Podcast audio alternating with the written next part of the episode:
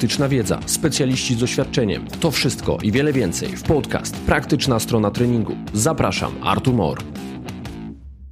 Cześć, dzisiaj ze mną przed mikrofonem absolwent poznańskiego AWF-u na kierunku wychowanie fizyczne, obecnie koordynator przygotowania motorycznego w hrabstwie Galway, twórca systemu monitorowania Actimed, współzałożyciel GPC Performance, od 2004 roku mieszka i pracuje w Irlandii jako trener przygotowania motorycznego. Do mistrzostwa doprowadził m.in. drużynę Tipperary oraz Galway. Jednym z jego największych osiągnięć jest wygranie Mistrzostwa Europy Kobiet w rugby 15-osobowym. E, w przeszłości pracował również ze sportowcami sztuk walki najróżniejszych oraz biegaczami średniodystansowymi. Właściwie z tymi sztukami walki to chyba dzieje się to po dziś dzień. Panie i panowie, ze mną przed drugim mikrofonem Łukasz Kirschenstein. Cześć Łukaszu. Witam, witam wszystkich serdecznie. Ale ci wysmarowałem laurkę, ale właściwie i tak to jest skrócona do jednej trzeciej tego, co było napisane, tego się po prostu nie dało czytać. E, jak to jest e, zbierać takie doświadczenie, czyli jak wyglądała twoja historia, jak to się podziało, że jesteś w przygotowaniu motorycznym? No tak to się podziało, że skończyłem ten poznański AWF i w głowie gdzieś był zamysł, trenowało się te sztuki walki. Powiedzmy, nigdy nie byłem jakimś takim e, zawodnikiem najlepszym, atletycznym tak naprawdę i gdzieś człowiek szukał tego całego edge właśnie w takim przygotowaniu. No i później to była taka kaskada e, różnych wydarzeń od treningu personalnego, który często jest demonizowany, że jest jakiś słaby, ale tak naprawdę robi jakąś tą podwolinę, jakąś warsztat. Pod, ja myślę, że większość z nas zaczynało od tego. Tak, tak. Nie? No generalnie się mówi, e, trener personalny, ble, ale tak naprawdę nie jest tak, bo e, jednak mimo wszystko e, możemy pracować z grupami, na przykład jak w sportach zespołowych. Koniec końców pracujemy z jednostką, bo zawsze schodzimy do, do jednego zawodnika, nie? Także te podejścia, te całe soft skill, to podejście takie pojedyncze jest mega ważne, no a to jakby nie patrzeć jest trening personalny, nie? Dokładnie. To jest świetna szkoła, kiedy pracujesz z wieloma osobami w ramach treningu personalnego i zaczynasz pracować z różnymi charakterami. To jest jak w drużynie. Tak, Masz dokładnie. 15 podopiecznych jako trener personalny i oni mają różne osobowości, mają różne ograniczenia mhm. oraz różne mocne strony. No i starasz się pielęgnować to, co dobre i jednocześnie radzić sobie z tymi ograniczeniami, ewentualnie po czasie próbować zamienić je w jakieś e, plusy. To jest, to jest naprawdę niezła szkoła i myślę, że po dziś dzień, jeżeli ktoś zdecydowałby się pójść od razu w przygotowanie motoryczne, tak z marszu, nie mając tej praktyki indywidualnej z tą generalną populacją, to w dłuższej perspektywie może to być stratą dla niego. Taka jest moja opinia i, i to jest trochę kastrowanie tego potencjału trenera. Warto to przejść. Warto to przejść i jedna z takich naprawdę wartości dodatnych, jeżeli chodzi o trening personalny, przynajmniej z mojego doświadczenia, bo często się mówi, że trening personalny to jest taki konfesjonał. Hmm? Zdolność słuchania jest ważna w sporcie, nie? No bo jednak trzeba te jednostki słuchać mimo wszystko, co tam w trawie piszczy. Ty, Łukaszu, pomimo tego, że na papierze masz imponujące doświadczenie, imponujące CV, to osoby z branży, te, które kreują tą branżę, takie autorytety światowej, w światowej skali, na przykład Des Ryan, bardzo ciepło się o tobie e, wypowiadają z takiego zaskoczenia. Ja pamiętam, kiedy w zeszłym roku byłem na konferencji e, PSTM-u, czyli tego Polskiego Stowarzyszenia Treningu Motorycznego. Des Ryan miał wykład i ten wykład zaczął od tych wspomnień, tej ciepłej współpracy z tobą i tego, jak wielce zasłużony jesteś dla tego irlandzkiego sportu. Super, to bardzo miło się słucha, kiedy te autorytety światowej klasy przywołują polskie nazwiska i mówią, zrobili dobrą robotę. No Des jest fa fantastyczny gościu generalnie, bo Des była osoba, która tak naprawdę otworzyła mi drzwi do przygotowania motorycznego w Irlandii, bo to było w tych czasach, kiedy ja przyjeżdżałem do Irlandii, dosyć hermetyczne i tak naprawdę kilka lat mi zajęło, dobre kilka lat zajęło mi zajęło, żeby się wbić tak naprawdę w to przygotowanie motoryczne i nie było to łatwe i trochę tam było tych bumps on the road, czyli było trochę tych przeszkód, ale no Des był takim kluczem, oczywiście trzeba było się wykazać, no ale naprawdę popchnął mnie w to wszystko, a później no, tą szansę po prostu swoją wykorzystałem i, i, i do dnia dzisiejszego jakoś staram się dopchać. Łukaszu, ja cię kojarzę z dwóch rzeczy. Możesz się ze mną z tą jedną nie zgodzić, bo to jest taka trochę moja wizja świata, ale, ale powiem o tym. To jest pierwsza rzecz, kojarzy cię z monitoringiem. Może przez pryzmat tego, że jesteś twórcą Actimetu, programu, który e, właśnie jest dedykowany, ażeby monitorować sportowców wielu dyscyplin, ale również ja personalnie kojarzę ciebie z tego, że potrafisz o skomplikowanych rzeczach mówić bardzo przystępnym językiem. Widziałem to w ramach wykładów, które prowadzisz, słyszę to w rozmowach personalnych, które z tobą prowadzę i dodatkowo urzekło mnie to, jak e, przedstawiasz w taki obrazowy sposób long-term athlete development, ten Everest Approach, który, mhm. który no, śmiało mogę powiedzieć, jest taki twojego autorstwa, może nie jest to jakaś super nowa koncepcja, natomiast zobrazowanie tego long-term athlete development do wchodzenia na Everest jest super i argumentacja za, za tym, która stoi, również mnie przekonała. Jak mógłbyś słów kilka o tym powiedzieć? Pomysł się narodził generalnie, żeby zobrazować to całe podejście do tego długofalowego rozwoju zawodnika. No i z główną potrzebą było tak naprawdę dotarcie z tą informacją do rodziców. No bo mimo wszystko, jeżeli mamy 17-latków, czy nawet jeszcze e, młodszych zawodników, to są ciągle dzieci.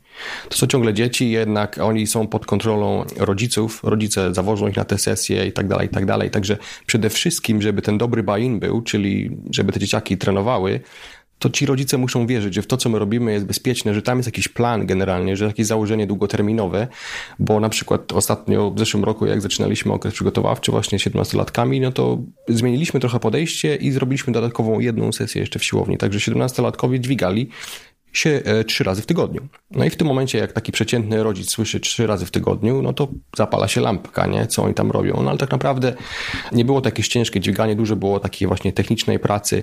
No i było to pokazanie właśnie w kontekście tego całego modelu, w jaki sposób progresujemy, czyli idziemy sobie na, na przykład na Basecamp, później na Transition Camp, zanim w ogóle gdzieś wejdziemy tam w te okolice, gdzie tam nam się powietrze tak. kończy, no to trochę czasu mija. No to tak właśnie chodziło, żeby to jak najprościej zobrazować, bez wchodzenia w jakieś konkrety, jeżeli chodzi o przygotowanie motoryczne, bo nie o to chodzi, żeby rodzicom e, robić litanie jakichś tam złożonych pojęć, tylko po prostu, żeby jak ta było rozumienia. długofalowa będzie wyglądała, nie? W Dokładnie. periodyzacja, nie? Z czym się kojarzy. Dokładnie. Takiemu rodzicowi. No Super. i sukces był generalnie, no bo większość tych dzieciaków była, rodzice wozili, także no, o to chodziło tak naprawdę, nie? Ja wiesz co, ja dostaję wysypki, kiedy słyszę, że ludzie z branży próbują używać trudnych słów, ażeby pokazać, że wiedzą o czym mówią, albo że doczytali coś, czego ktoś nie doczytał, ale to mam wrażenie jest taka domena osób, które jeszcze mało zobaczyły. Ja nawet odniosę to do konferencji, na której w tej chwili jakby jesteśmy i tutaj się spotkaliśmy, czyli konferencji rocznej UKSCA, gdzie ci specjaliści światowej klasy, researcherzy, doświadczeni trenerzy, oni mówią bardzo prostym, przystępnym językiem.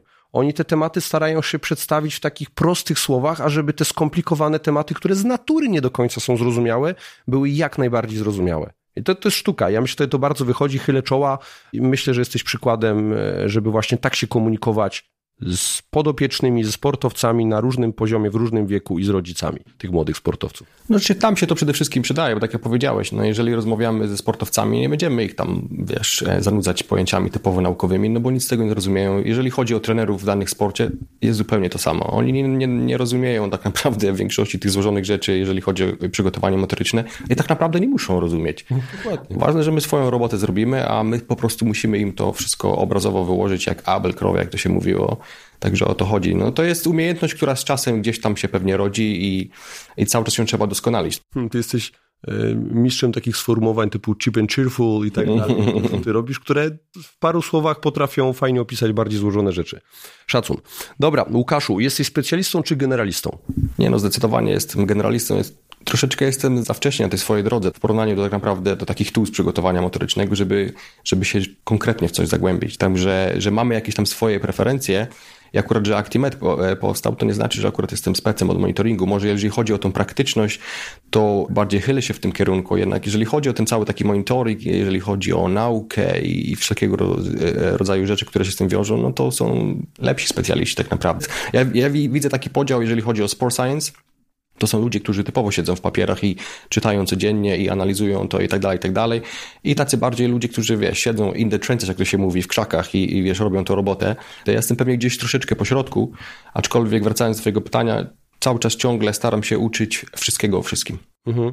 Też, gdybym miał powiedzieć, to widzę swoją przewagę. W ogóle bycie lepszym specjalistą w tym upatruję, że cały czas się uczę wielu dziedzin. Nie idę w jakąś ekspercką wiedzę w wąskim zagadnieniu, mhm. to pozbawiłoby mnie tego, o, ten słowowytrych, holistycznego spojrzenia na zawodnika, a tym samym bycia skuteczniejszym, bo wiemy, że to właśnie te holistyczne podejście, te złożone podejścia, one sprawiają, że możemy wyciągać z tych zawodników więcej.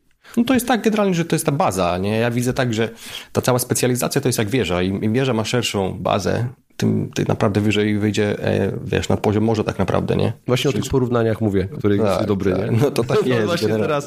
teraz odpaliłeś, więc podejrzewam, że kilka razy taka wrzuta będzie w tej rozmowie. O to mi chodziło. Piękne zobrazowanie.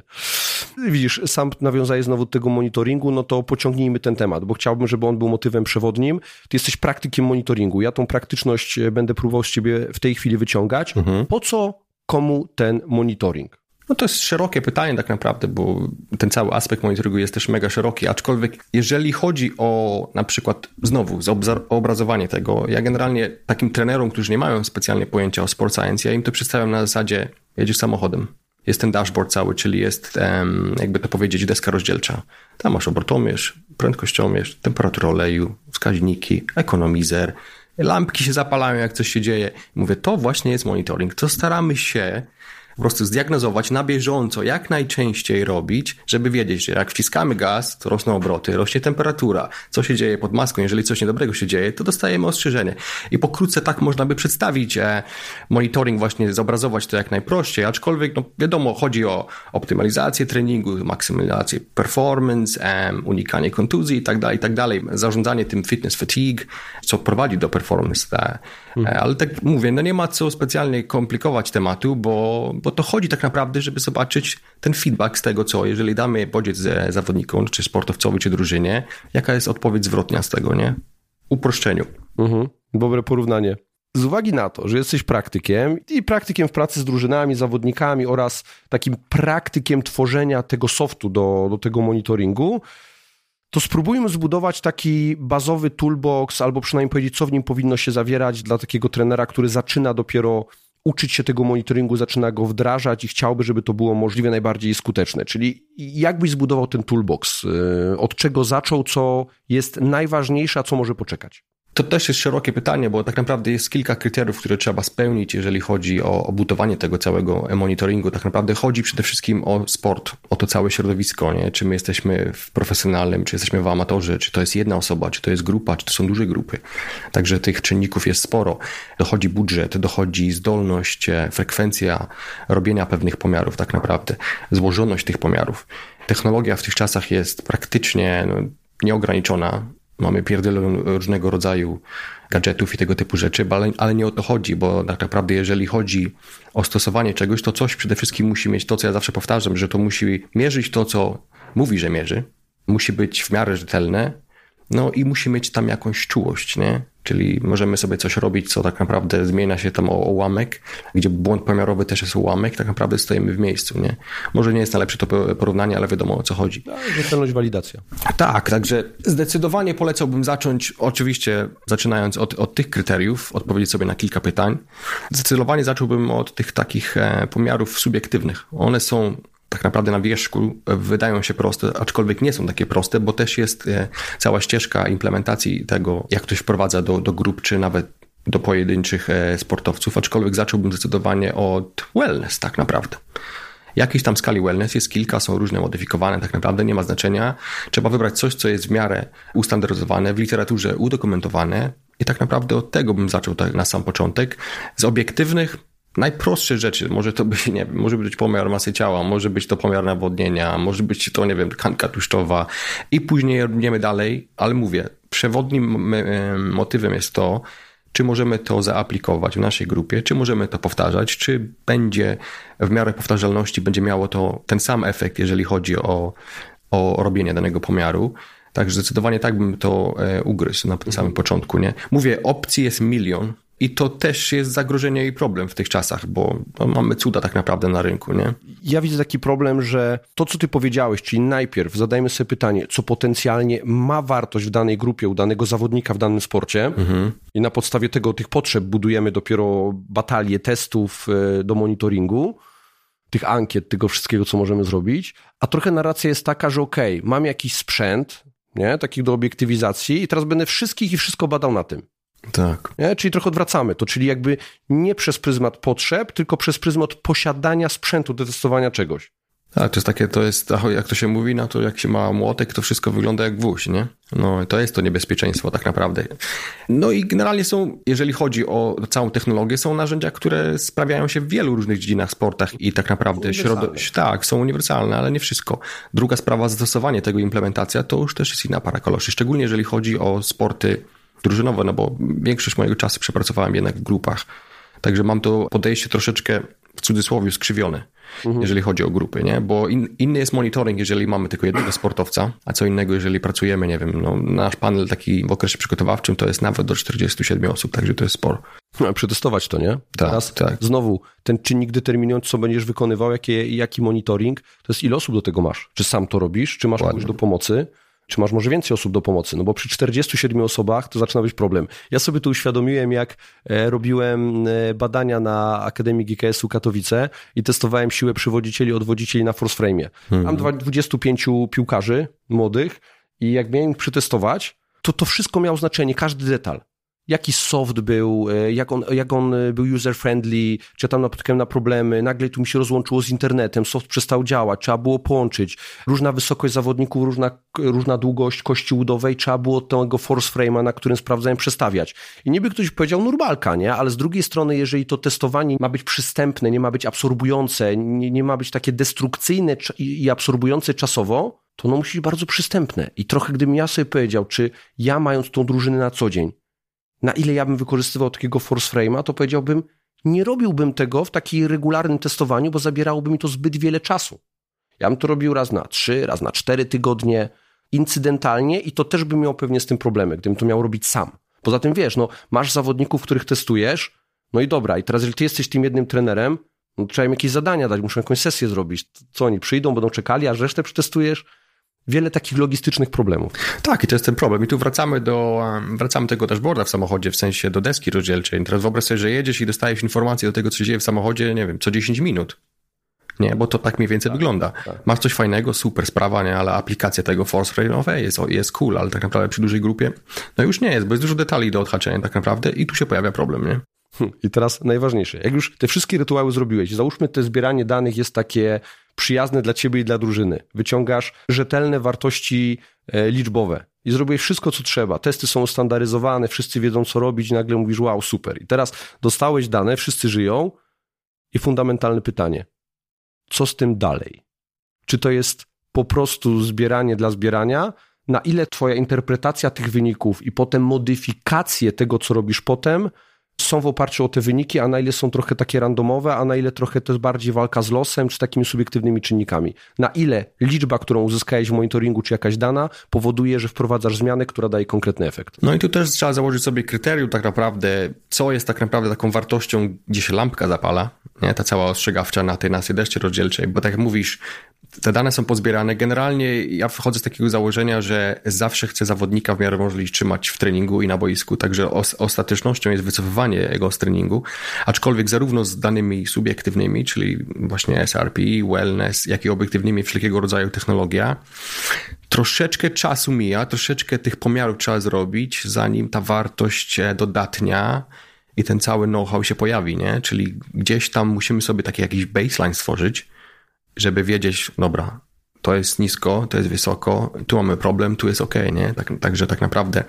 pewne rzeczy od razu się nie pojawiają, te lampki się nie zapalają, no ale tak naprawdę jak spojrzymy z, z drugiego punktu widzenia, no jak zaczynamy trenować, no to ludzie się nam od razu nie psują, nie? To nie jest tak, że zrobiliśmy jeden, drugi, trzeci tydzień, nagle nam się wszystko rozwala, także to też w sumie nie ma wielkiego problemu, nie? Ten monitoring musi dojrzeć tak naprawdę, jeżeli chodzi o, o te informacje zbierane, ale w tym momencie też właśnie cały czas trenujemy, te dane się zbierają i w końcu przychodzi, podejrzewam, ten moment krytyczny, gdzie faktycznie zaczynamy reagować tak naprawdę z tego, co pozbieraliśmy i te momenty generalnie pojawiają się w najbardziej oczekiwanym czasem, jeżeli, czasie, jeżeli chodzi o, o reakcję na to. Mhm.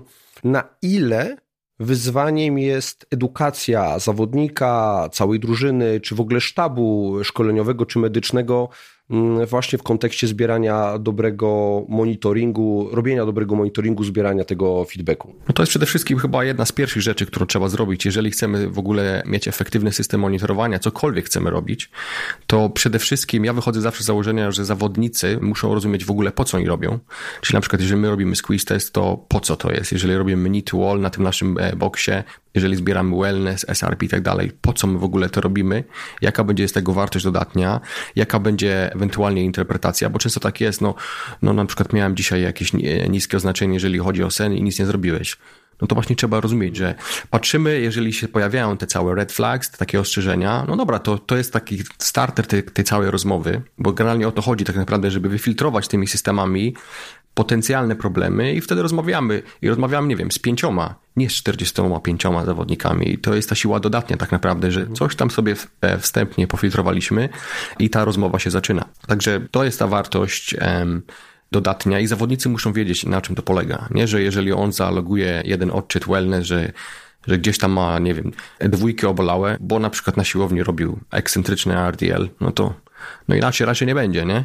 Jeżeli chodzi o to i oni muszą to rozumieć. I to jest tak samo, jeżeli chodzi o testy, na przykład takie bardziej zaawansowane, jak robimy na, na Forcex, czy jeżeli używamy na przykład pushband e, jako feedbacku, to zawsze musi być rozumienie. I to samo trzeba zaaplikować do sztabu szkoleniowego, nie? My, w zeszłym roku mieliśmy, mieliśmy zupełnie sztab szkoleniowy, fizjoterapeuci, dietycy, nowy menadżer, cały ten coaching staff, wszystko było nowe, także tak naprawdę ja wszystko od samego początku musiałem budować, jeżeli chodzi o edukację z tej strony. No i tam sukces był mieszany, połowiczny był powiedzmy. Okay. No ale teraz już będzie tylko lepiej tak naprawdę.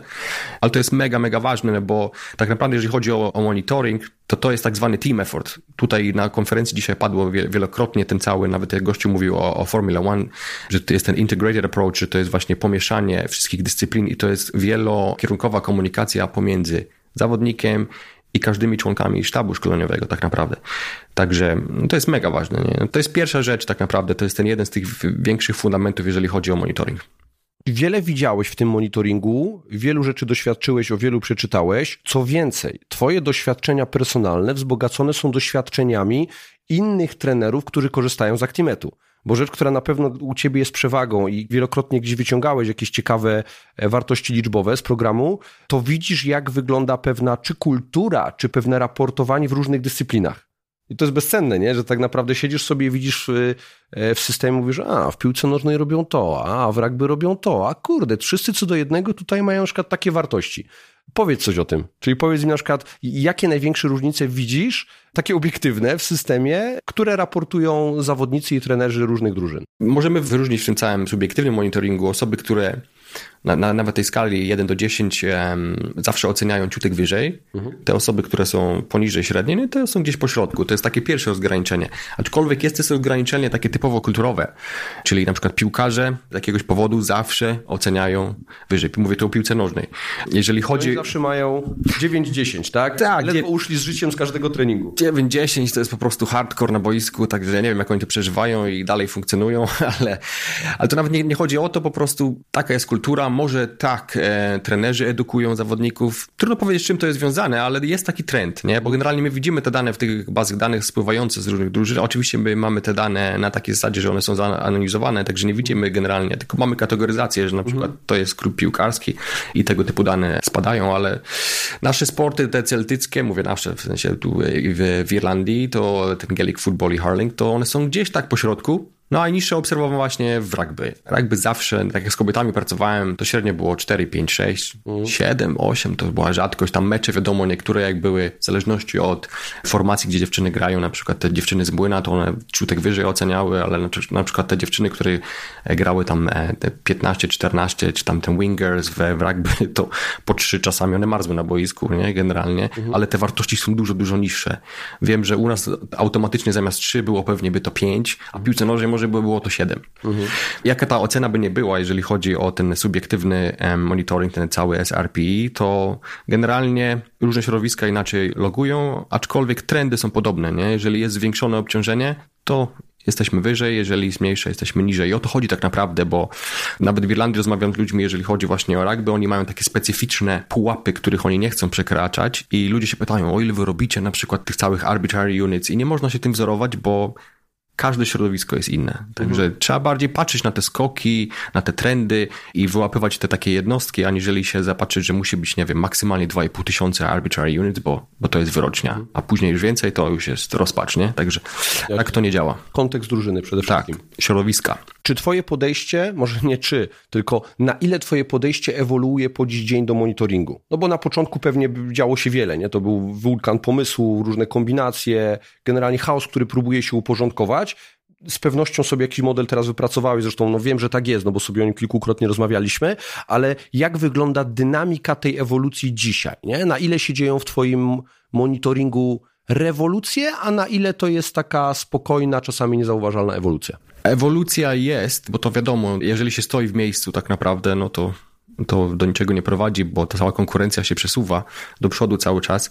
Aczkolwiek ostatni rok był specyficzny z racji tego, że była zmiana tego całego sztabu szkoleniowego, także naprawdę wzięliśmy krok w tył w zeszłym roku, bo musieliśmy pewne rzeczy wycofać, bo po prostu inne były wymagania ze strony managementu i tak naprawdę oni są najważniejsi, oni dyktują tak naprawdę. Także ja nie mogę powiedzieć, że nie, to są moje zabawki, wy ich nie ruszajcie, no bo po prostu trzeba się dostosować. Także był krok wstecz, jeżeli chodzi o pewne rzeczy.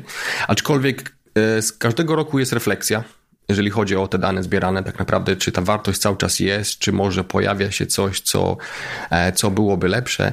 Ja generalnie im dalej idę, to wychodzę bardziej z założenia, że chcę prostszych rzeczy, które łatwiej powtórzyć i łatwiej zaaplikować i często aplikować przede wszystkim. Dwa, jeżeli jest monitoring, to staram się robić ten monitoring tak zwany ukryty. Mamy dosyć dobre e, GPS-y, które naprawdę profilują nam i na przykład robimy tak naprawdę testy szybkości tylko dwa razy w roku, bo nie musimy, bo jesteśmy w stanie praktycznie już po szóstej sesji, po każdej sesji sprawdzać, jak się zmienia Acceleration Velocity Profile, czyli to przyspieszenie od zera i te maksymalne, nie? Mamy po prostu tak e, GPS-y firmy GPXA, oni po prostu mają to wbudowane. To, co JP Morin e, pracuje nad tym, mhm. nad tym całym algorytmem, to to generalnie się fajnie sprawdza. Przy założeniu oczywiście, że GPS um, jest e, operowany przy dobrym sygnale, pogodzie, stadionie i tak dalej, i tak dalej. Wszystko to, co uwarunkowuje sygnał, jeżeli chodzi o GPS, nie? Także tak to wygląda. No i... GPS mierzy to, co ma mierzyć i robi to precy dostatecznie precyzyjnie, że miał wartość. Dokładnie, bo to nie jest oczywiste. E, w ogóle odnośnie takich ciekawostek e, związanych z tym monitoringiem, takich practical application, a właściwie pułapek, które czekają w tym monitoringu, często zapominamy, a ja mogę tylko dodać, że świetnie temat y, przybliżasz y, w webinarze, który jest dostępny na, na stronie praktyczna strona treningu.pl, gdzie tytuł jest tego webinaru jest monitoring w sporcie i kilka tam takich rzeczy powiedziałeś, które ja, ja powiedziałem. Mówię, wow, faktycznie, nie? Ale to tylko pokazuje, że to przerobiłeś, że zęby na tym zjadłeś, że to nie pierwszy GPS, na którym pracujesz no, nie, i pracowałeś, nie. widziałeś GPS-y, które które są nic nie warte, są jedynie szumem informacyjnym. Nie? Taka jest natura tej technologii, niestety są lepsze, gorsze, nawet te najlepsze mają swoje błędy, mają te swoje słabości, jeżeli chodzi o, o środowisko, o pogodę, właśnie stadiony i tego typu rzeczy. Także to trzeba wziąć pod uwagę i nie patrzeć ślepo, e, że coś tam tam wyskakuje, nie wiem, widzi się gdzieś 11-12 metrów na sekundę, bo niektórzy, wow, jaki strzał, tak naprawdę. Hmm, no to znaczy, że macie Usaina Bolta w drużynie, nie? bo on biega mniej więcej w tych granicach albo deceleracja powyżej 10 metrów na sekundę do kwadratu. Nie? Tak, tak, tak, tak. No i to... Mówi się prawie w miejscu. Wiesz. To jest to, taka cheata, nie? Jak dzisiaj było. Tak, było. To, to w ogóle podobał mi się ten wykład, nie? Odnośnie tej deceleracji. To... Tak, no to super, nie? Łukaszu, co ma większy udział w twojej takiej decyzyjności subiektywny czy obiektywny monitoring? Czyli gdybyś miał powiedzieć, zbierasz te dane, widzisz te subiektywne i obiektywne. Coś ci tutaj nie pasuje, albo jedna z tych danych jest zaburzona, albo obie, co dla ciebie jest kluczowe, na podstawie czego częściej podejmujesz decyzje i interwencje? No tu będzie zdecydowanie ten subiektywny i to brzmi śmiesznie, bo mamy tak naprawdę zabawki, które kosztują e, po 10 tysięcy euro i więcej, ale koniec końców ten dobrze skalibrowany wellness, ten dobrze skalibrowany SRB i tak naprawdę stworzenie takiego środowiska w drużynie, gdzie, gdzie jest taka otwartość dzielenia się tym całym feedbackiem, to jest tak naprawdę najważniejsze i to jest super wartość, bo naprawdę może coś nam na naszym Forcedex, może nam coś wyjść, ale koniec końców zawsze będziemy to konsultować z zawodnikiem. Także tutaj no, te pomiary takie subiektywne to naprawdę to jest coś, co jest bardzo dostępne, dobrze skalibrowane, naprawdę jest potężną wartością dodatnią. Oczywiście trzeba to używać tak, w takim ujęciu holistycznym, czyli najlepiej połączyć to subiektywne z obiektywnym, aczkolwiek koniec końców no, subiektywna będzie na przedzie. Dlaczego? No bo robimy to praktycznie codziennie. Nie skaczemy na force deck codziennie. Nie robimy squeeze test codziennie, czy jakikolwiek, nie robimy mid type codziennie. Z pushbandem też się nie bawimy codziennie a jednak ten cały feedback i to odczucie zawodnika, e, jeżeli chodzi o tą subiektywność wartość, dostajemy praktycznie codziennie. I mówię, tu przy założeniu dobrej edukacji, dobrego środowiska, dobrego skalibrowania, że zawodnik rozumie, co jest jeden, co jest dziesięć, to naprawdę, e, moim zdaniem, to jest przed tymi wartościami obiektywnymi, nie? Ja to podzielam. Jak zawodnik przychodzi i mówi, że źle się czuje, to się źle czuje. Tak. To on po prostu powiedział ci, jak się czuje i ty nie musisz tego sprawdzać. Jak on zrobi w teście, nawet wykręci fajny wynik i dalej mu się źle czuje, to znaczy, że on ci jasno komunikuje, że on nie jest gotów na to, żeby była ciężka sesja albo żeby coś się podziało mocno fizycznego, nie? Dokładnie. No albo zadać sobie pytanie, dlaczego kłamie, jeżeli tak twierdzimy, nie? Jeżeli jest w pełnej predyspozycji, w pełnej gotowości i, i, nagle mówić coś takiego, to znowu to wnioskowanie powinno być, ale koniec końców sprowadza się do tego, że coś jest nie tak.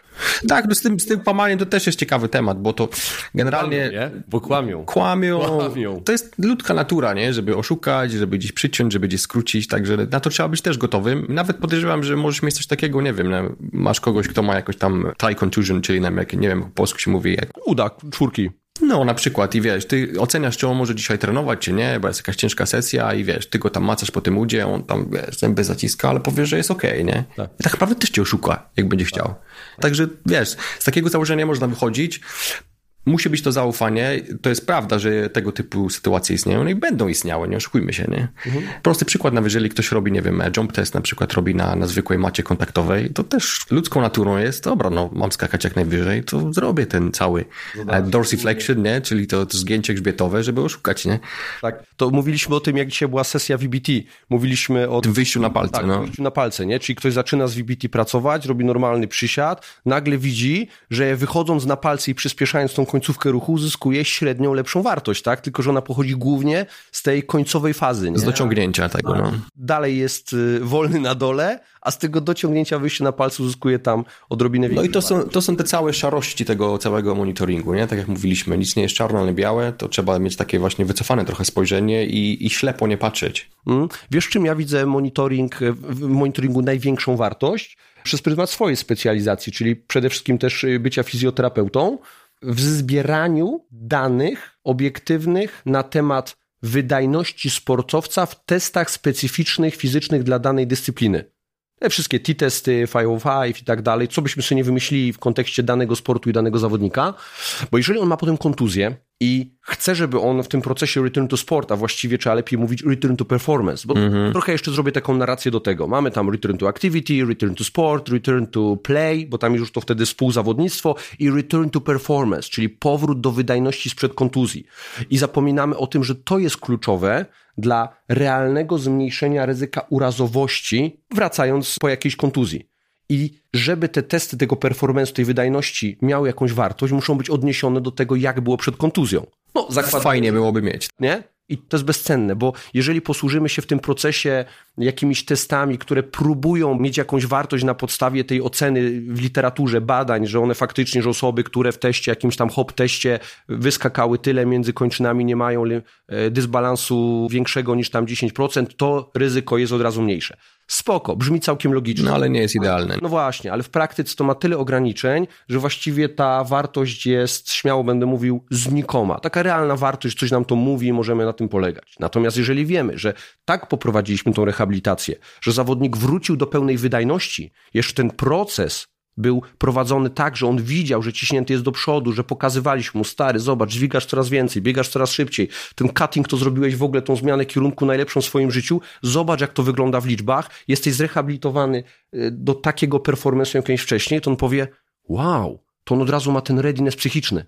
Nie? To on po kontuzji wraca, bo mówi, osiągnąłem te wartości liczbowe, które miałem przed kontuzją. Jestem tak samo zajebisty, nie? Dobrze mi się trenowało. Wracam na boisko i nagle się okazuje, że on dobrze gra, nie? A jeżeli nie mamy tych wartości, to tak no to to jest takie pi razy drzwi, jak to się tak. mówi, nie? To jest odnośnik mamy do innego środowiska, do, no mamy jakiś odnośnik, ale nie jest idealny, dlatego no warto regularnie testować i to jest fajnie, generalnie się obserwuje właśnie przy okazji właśnie Force X, bo często jest tak, że się ląduje właśnie przy takie, w Irlandii jest dosyć dobra klinika sportowa Santry i ludzie lądują w Santry, no ale oni nigdy nie mieli nic na Force Decks, nie? I oni lądują i wiesz, jak już jest po operacji i tego i on wraca, to oni dopiero się dowiadują, gdzie to jest tak naprawdę, nie? Tak. No ale my na przykład mamy tą wartość dodatnią, że na przykład któryś z naszych zawodników właśnie miał ACL, i w tym momencie było, było łatwo, bo miałem całe 3 lata danych tak naprawdę. Kiedy on był zmęczony, kiedy on był świeży, można było sobie to uśrednić i w tym momencie, gdzie jesteś teraz, ile ci jeszcze brakuje, jaka jest ta cała asymetria i, i w tym momencie jest to tak naprawdę, wiesz, no, złoty standard, jeżeli chodzi o, o ten cały powrót, tak jak mówisz, nie? Ja myślę, że gdyby ten jeszcze proces tak próbować trochę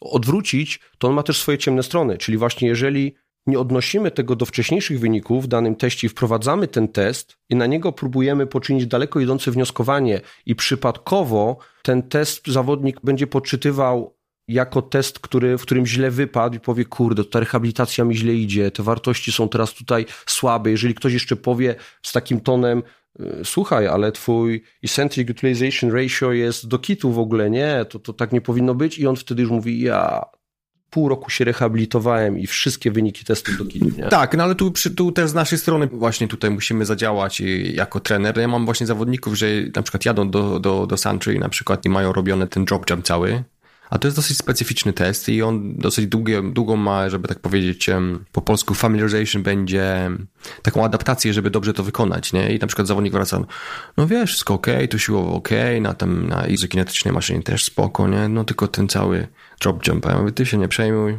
nawet jakbyś był zdrowy, to też byś go źle skoczył. Nie, bo musisz się nauczyć. Rozwiązanie tego deficytu w teście, jakie może być? Zrób go codziennie przez kolejne 20 dni. No, dokładnie. Byś codziennie w nim progresował, wielce prawdopodobne. Taki właśnie przykład, dlatego jak mówisz, nie, że coś co nagle pojawia się nowego, to nawet zdrowa jednostka będzie miała z tym problem, no bo to wiadomo, nowy bodziec, nie, to trzeba się tego nauczyć, nie, także...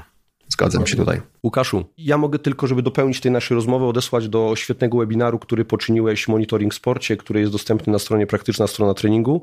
Mówię o tym celowo powtórnie. A my wracamy dalej na konferencję UKSCA, słuchać wykładów, słuchać doświadczenia e, i tego, co, mówi na, co mówią nam badania naukowe na temat współczesnego, nowoczesnego, świadomego przygotowania motorycznego. Dzięki Artur, dzięki za zaproszenie. Bardzo dziękuję i do usłyszenia. Cześć, hej!